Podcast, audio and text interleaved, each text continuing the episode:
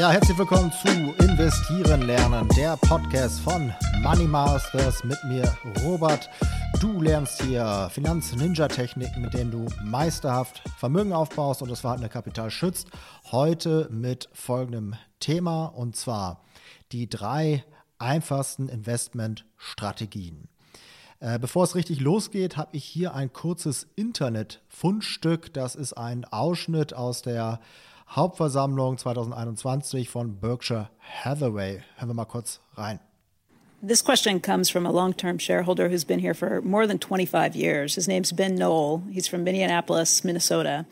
And he says, Mr. Munger and Mr. Buffett, after a 15 year period of market underperformance, you're cautious about predicting Berkshire being able to outperform the market in the future. Given this, what do you see as the arguments for longtime shareholders to continue holding their stock versus diversifying their risk across an index? Charlie, you want to answer that? Well, sure. Well, I personally prefer holding Berkshire to holding the market. So because I'm quite comfortable holding Berkshire. I, I think our businesses are better than the average in the market. Is it because you don't think the market values it fairly? Well, these are just accidents of history, and things are fluctuating at all times. But in, on a composite basis, I'd, I'd bet on Berkshire over the market. That's assuming we're all dead. The I recommend I, I recommend the S and P 500 index fund, and have for uh, a long, long time to people. And uh, I've never recommended Berkshire to anybody uh, because I I don't want people to buy it because they think I'm tipping them into some side. Never. I mean, no matter what it was selling for.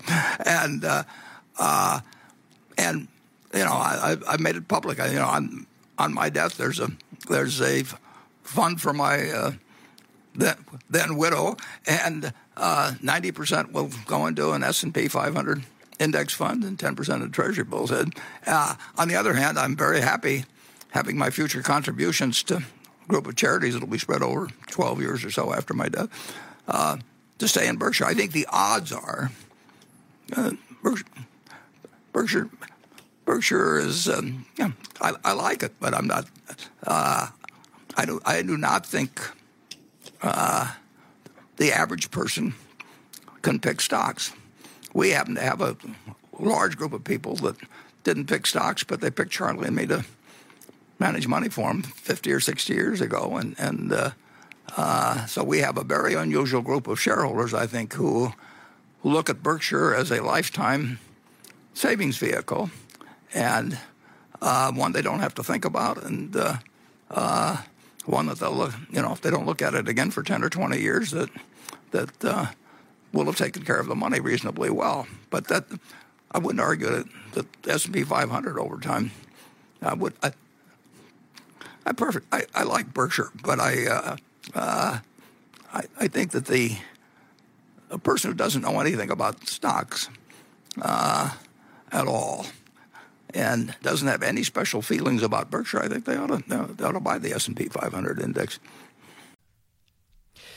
Ja, das war es auch schon mit dem Internet-Fundstück. Ich werde da gleich noch mal ein bisschen drauf eingehen, warum ich das ähm, ausgewählt habe und warum das auch zu dem heutigen Thema passt. Äh, kurz noch mal eine Zusammenfassung von diesem Internet-Fundstück. Äh, wie gesagt, das ist ein Ausschnitt aus der Hauptversammlung von Berkshire Hathaway 2021. Ich glaube, das war jetzt irgendwie im Mai oder sowas diesen Jahres. Ähm, aufgrund von Corona hat das ähm, sozusagen ohne Publikum stattgefunden. Ähm, also online natürlich, äh, ja, Warren Buffett und äh, Charlie Munger, die waren dann schon persönlich präsent, auch eine Moderatorin, die ja hier diese Frage dann auch äh, vorgelesen hat. Aber ähm, ja, ohne dieses große Publikum, was es normalerweise gibt. Ähm, ja, und Warren Buffett und Charlie Munger werden gefragt, ob sie Privatinvestoren empfehlen würden, eher in Berkshire Hathaway oder eher in einen auf einem breiten Index basierenden ETF zu investieren. Manga murmelt zunächst etwas in seinem imaginären Bart. Dann sagt Warren Buffett, dass er nicht glaubt, dass der durchschnittliche Privatinvestor genug von der Aktienauswahl, Stockpicking, wie er es ja auf Englisch äh, bezeichnet, und auch der Aktienbewertung, ja, es geht ja nicht nur darum, dass man die richtige Aktie auswählt, sondern auch, dass sie zum richtigen Preis gekauft, äh, verkauft wird. Ja, also diese zwei Themen, äh, Aktienauswahl, Aktienbewertung, davon versteht der durchschnittliche Privatinvestor laut Warren Buffett nicht genug und deshalb würde er diesem durchschnittlichen Privatinvestor eher empfehlen, einen Indexfonds, also einen ETF, sage ich mal, auf einem breiten Index äh, zu, zu wählen. Ähm, außerdem sagt er, dass er seiner eigenen Frau empfiehlt, nach seinem Ableben 90 Prozent seines Vermögens in einen auf dem SP 500, also dem Index mit äh, den 500 größten US-amerikanischen Firmen zu stecken und die restlichen 10 Prozent in Treasury Bills, kurz T-Bills genannt, also US-Staatsanleihen. Ja, das führt mich jetzt äh, zu unserem Thema. Ähm, wie gesagt, die drei einfachsten Investmentstrategien. Ähm, die erste ist dann quasi auch das, was äh, Warren Buffett hier vorgestellt hat, nämlich alles in den US-Markt zu stecken. Also entweder wirklich 100% in den S&P 500 oder vielleicht, wie er es jetzt auch vorschlägt, mit einem gewissen Anleihenanteil noch hinzu, um da vielleicht äh, das Risiko noch etwas abzudämpfen. Er hat jetzt 90-10 gesagt, das äh, kann man sich natürlich dann noch überlegen, wie man das macht. Ähm, was sind hier erstmal die Vorteile? Warum könnte das eventuell sogar sinnhaft sein? Erstmal, ähm, ja, erster Punkt vielleicht, weil Warren Buffett es gesagt hat, aber zweiter Punkt äh, einfach, weil der US-Aktienmarkt historisch betrachtet der stärkste Markt ist äh, mit durchschnittlich ca. 10% Rendite pro Jahr. Wenn man das mal vergleicht mit MSCI World, also dem Weltaktienmarkt, äh, da liegt der bei 8%. Also wir haben wir durchaus eine ähm, Überperformance. Und ähm, ja, zum gegenwärtigen Zeitpunkt würde ich sagen, scheint sich diese Stärke auch langfristig gesehen fortzusetzen. Ähm, zweiter Vorteil dieser Strategie ist, der US-Aktienmarkt ist der größte Aktienmarkt. Ja, und äh, dementsprechend fällt es einem leicht, hier mit vielen großen Firmen, Unternehmen ähm, zu diversifizieren. Ja, wir haben ja hier die 500 größten ähm, Aktiengesellschaften der USA drin. Es gibt natürlich noch viele mehr, Small Caps, Mid Cap und so weiter. Also hier sind wirklich die Top 500. Und wenn man das da halt drüber ähm, streut, das Risiko darüber streut, dann ist es natürlich schon eine ganz ordentliche Diversifizierung. Ähm, die US-Staatsanleihen, die ja hier bei Warren Buffett zumindest vorkommen, äh, die sind auch sehr robust. Ähm, also erstmal die USA hat ja die Weltleitwährung mit dem US-Dollar und ähm, ja, man, man, kann sagen, dementsprechend können sie eigentlich auch nicht bankrott gehen. Ich habe ja auch hier eine Folge mit dem Dr. Dirk Ehns ähm, schon gemacht, hier in dieser Podcast-Reihe.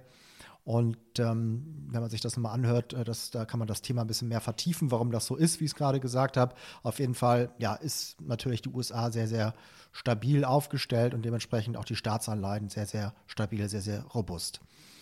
Ähm, letzter Vorteil, den ich hier nennen möchte, ist, das Ganze ist sehr ja, mit sehr geringem Zeitaufwand versehen. Die Handhabe ist sehr einfach. Es ist ja eine sehr passive äh, Strategie. Ja, SP 500 plus vielleicht noch T-Bills. Ähm, ja, was soll man da großartig noch drüber nachdenken müssen? Man steckt das Geld einfach rein und äh, fest es dann nicht mehr an. Was sind die Nachteile? Nichts geht immer nur gerade nach oben. Äh, das Kapital rotiert zwischen den globalen Regionen, also USA, Asien, Europa und so weiter, und auch zwischen den Anlageklassen, ja, so zwischen Aktien, Anleihen, Immobilien, was es alles so gibt, äh, ne, Gold und so weiter. Ja, es gibt halt immer mal Phasen, wo verschiedene Anlageklassen, verschiedene Regionen gerade sozusagen beliebt sind oder gerade bevorzugt werden vom weltweiten Kapital.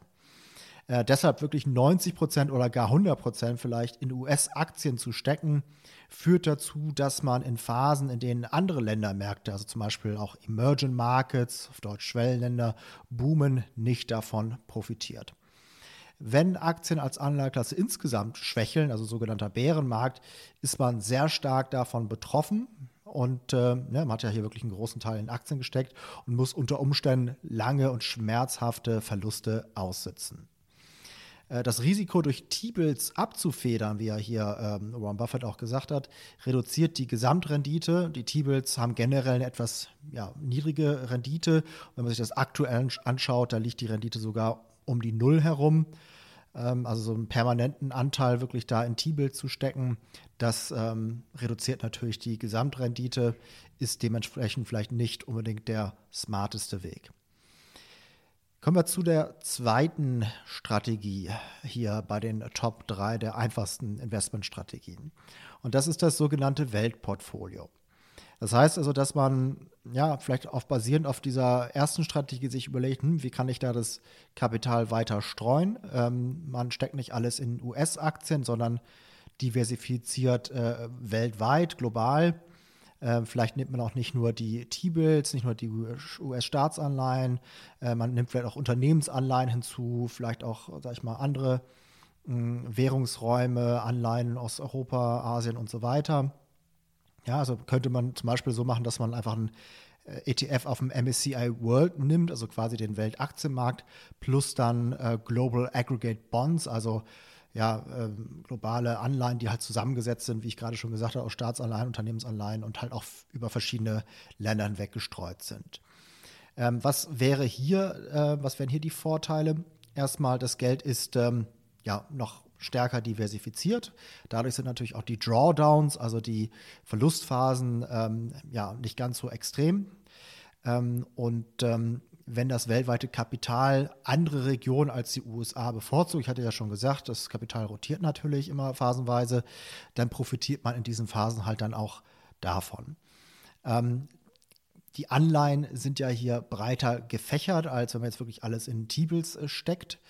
Und ähm, das halt, wie gesagt, ähm, dadurch, dass es äh, Staatsanleihen und Unternehmensanleihen und auch dadurch, dass es ja weltweite äh, Anleihen sind. Und dementsprechend äh, ist es auch so, dass die Rendite hier durchaus stärker ist. Wie gesagt, die T-Bills, die haben ja wirklich eine Rendite, die sehr schwach ist, ähm, aktuell wirklich bei null. Wenn ich so einen ähm, Global Aggregate Bond nehme, da ist das ähm, ja deutlich gesteigert. Dementsprechend ähm, ja, macht das schon vielleicht Sinn, da so ein bisschen die Rendite dann auch mitzunehmen. Ähm, ja, hier auch geringer Zeitaufwand und eine einfache Handhabe. Ja, also natürlich ist es ein kleinen Tick äh, komplexer, als jetzt wirklich nur alles in den US-Markt zu stecken. Aber grundsätzlich ist es jetzt auch kein Hexenwerk. Wie gesagt, ich, man könnte das wirklich mit diesen zwei ETFs abbilden, einen auf dem MSCI World, einen auf dem Global Aggregate Bond. Also da dann einfach äh, passiv rein zu investieren, ist ja jetzt nicht so schwierig. Ähm, Nachteile. Ja, ähm, die stärkere Diversifizierung führt zu geringeren Drawdowns, aber langfristig auch zu einer geringeren Gesamtrendite. Das hängt natürlich immer so ein bisschen von der Phase ab, aber wenn wir jetzt wirklich über Jahrzehnte uns das anschauen würden, muss man halt schon sagen, ähm, ja, dadurch, dass der US-Markt natürlich da am stärksten ist, würde man hier mit dem MSCI World da eine schwächere Rendite haben. Ähm, und der permanente Anleihenanteil, also hier habe ich ja dann auch permanent äh, einen gewissen Teil in Anleihen, ob es jetzt 10 Prozent, 20, vielleicht auch 40 Prozent. Das ist so ein bisschen abhängig von der ja, Risikoaversität ähm, vielleicht auch und ähm, so ein bisschen persönlich abhängig. Ähm, aber generell wird es so sein, dass dieser permanente Anleihenanteil die Rendite reduziert, ja, also die Aktienrendite, von der man ja eigentlich ähm, ja, profitieren möchte, die ist dann halt durch den Anleihenanteil reduziert. Das Risiko ist zwar auch äh, reduziert, aber das, die Rendite halt auch. Ähm, deswegen komme ich zu der äh, dritten Strategie hier, nämlich das globale Momentum-Portfolio. Das ist sozusagen das smarte Weltportfolio. Also wir hatten ja eben gerade das wir, normale Weltportfolio, das ist dieses klassische passive Investieren. Ähm, und hier reden wir jetzt mal von dem smarten Weltportfolio, also nicht alles permanent in alles äh, zu stecken. Ja, also permanent in äh, MSCI World, permanent in Aggregate Bond, ähm, sondern immer nur dort zu sein, wo gerade der stärkste Trend ist. Also einmal regional gesehen, ja, also dass wir jetzt nicht alles in den gesamten Weltaktienmarkt stecken, sondern halt immer in der Region sind, wo gerade der stärkste Trend sozusagen ist. Momentum ist ja auch ein anderes Wort für Trend, würde ich jetzt mal sagen ähm, und halt auch, was die Anlageklassen an sich angeht. Ja, also dass man jetzt nicht immer in Aktien ist, sondern vielleicht, wenn ein Bärenmarkt kommt, dann halt aus den Aktien rausgeht, stattdessen in Anleihen ist und dort dann halt von der Rendite profitiert. Was sind hier die Vorteile? Also höhere Rendite als der US-Markt allein.